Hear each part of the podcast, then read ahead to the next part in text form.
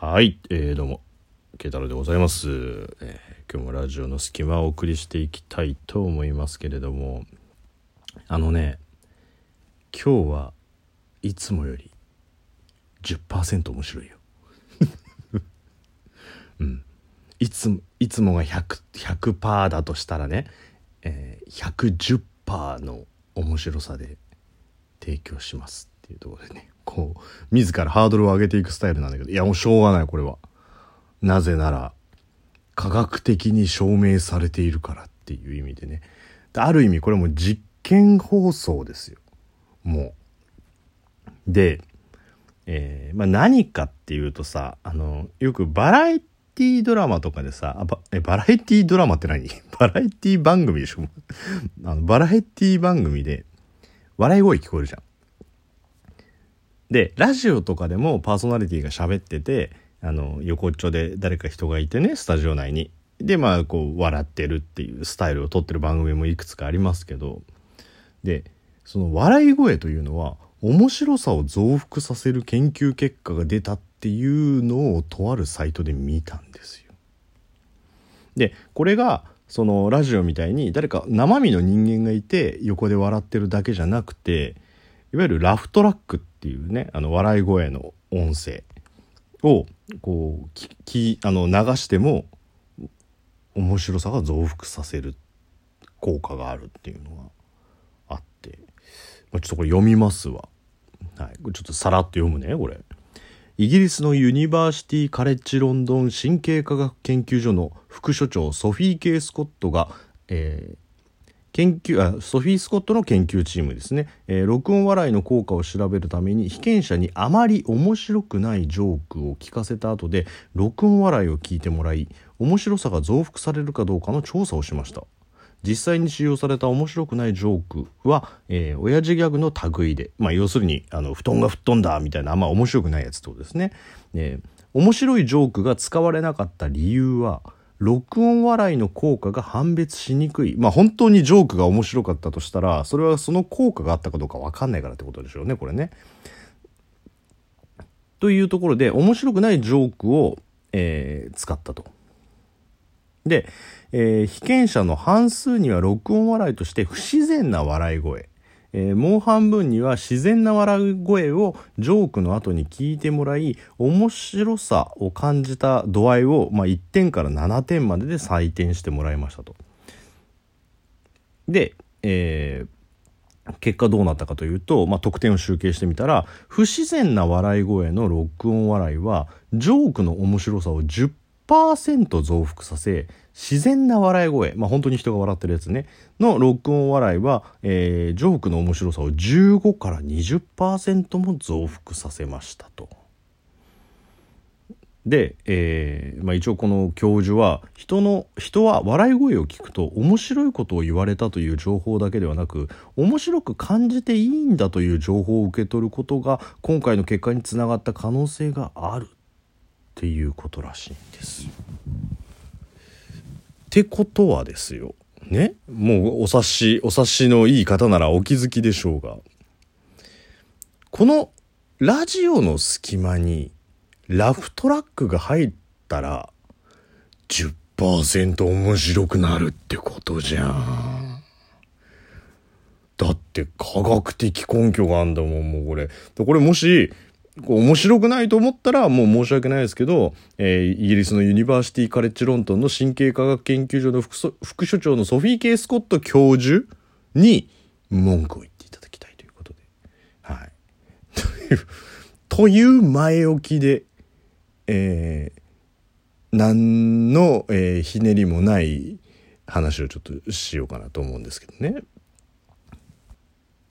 まあ今世の中って夏休みじゃん。そうそうそう。夏休みじゃん。で、あの、夏休みじゃん？夏休みじゃん？で、その、これ先進まなくなるのこれ？あのさ、まあ、俗に言う、なんつうの、高校デビューみたいなさ、夏休みの明けた9月とかにさ、ちょっと雰囲気が変わる子とかいるじゃない？であの僕がよく行くあのコンビニがあって。コンビニがあって。であのそこに一人ねあの多分学生の女の子だと思うんだけどすっごい清楚な感じの女の子がいるのよ。いやそんな笑うほどじゃないけどすっごい清楚な感じの。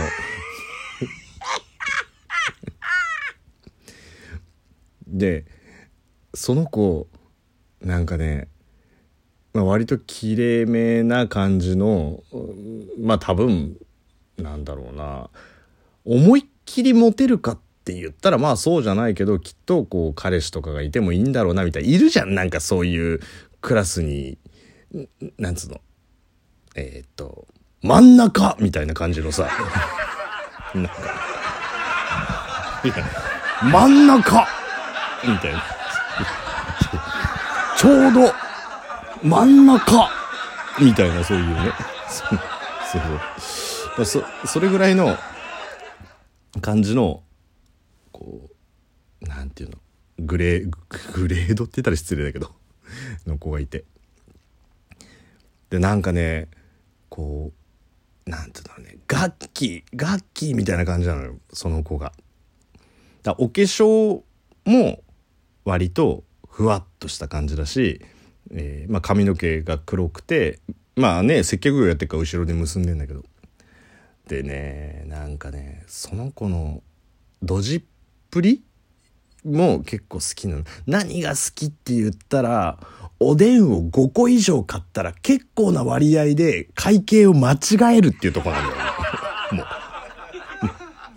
大体あのちくわぶが入ったのちくわぶの金額が含まれてないとかそういうなんかね。もうだからもう僕の中での通り名はもうおでんこちゃんですよもう。おでんくんかおでんこちゃんかみたいなそういう感じですよそんなに笑わなくてもいいんじゃないの？いや大丈夫大丈夫大丈夫、うん、でそのまあ僕今日あの出張から帰ってきたんだけどおでんこちゃんがあのいるコンビニに買い物に行ったら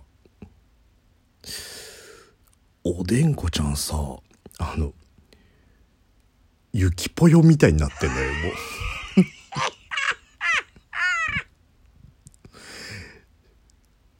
髪髪真っキンキンでつけましてなんだろうな。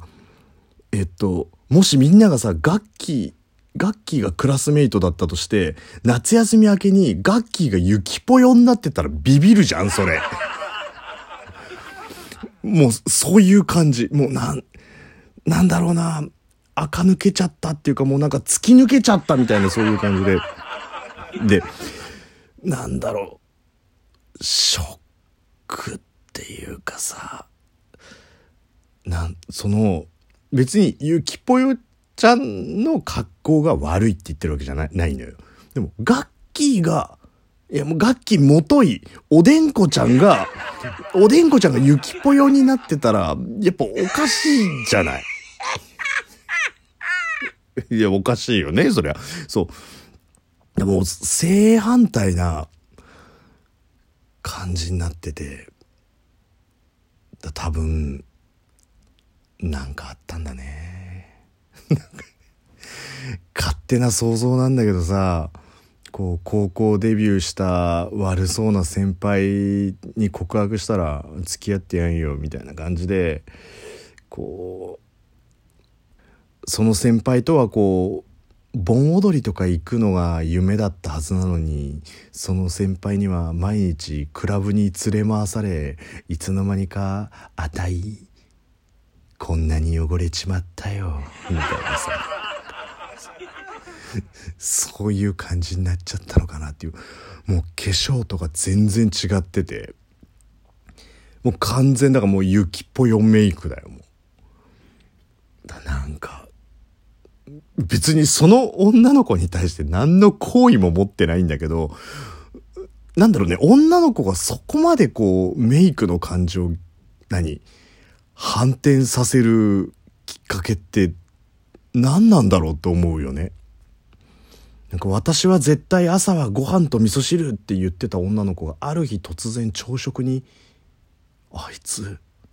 クロワッサン食ってるよ」みたいななんかそういう感じなのかなみたいなね。違う気がするけど。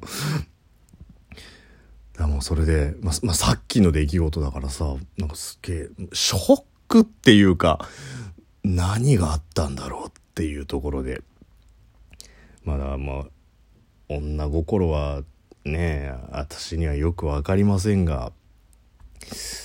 何かこの夏が彼女をゆきぽよに変えちゃったのかなみたいなさなんか まあそういう感じのお話でしたっていうところでね。だからまあおでんちゃんがおでんこちゃんがゆきぽよちゃんになっちゃったっていうまあただそれだけの話なんですけど。まあそこにラフトラックを入れたらいつもより10%面白いはずなんだけどね。これ思った。喋りながらはすげえやりづらい。もう。うん、あの、自分で、なんかね、話の展開がどうなっていいかわかんないからね、これ多分、いつもより40%減ぐらいで多分ね、大して面白くないと思うんだよね、これも。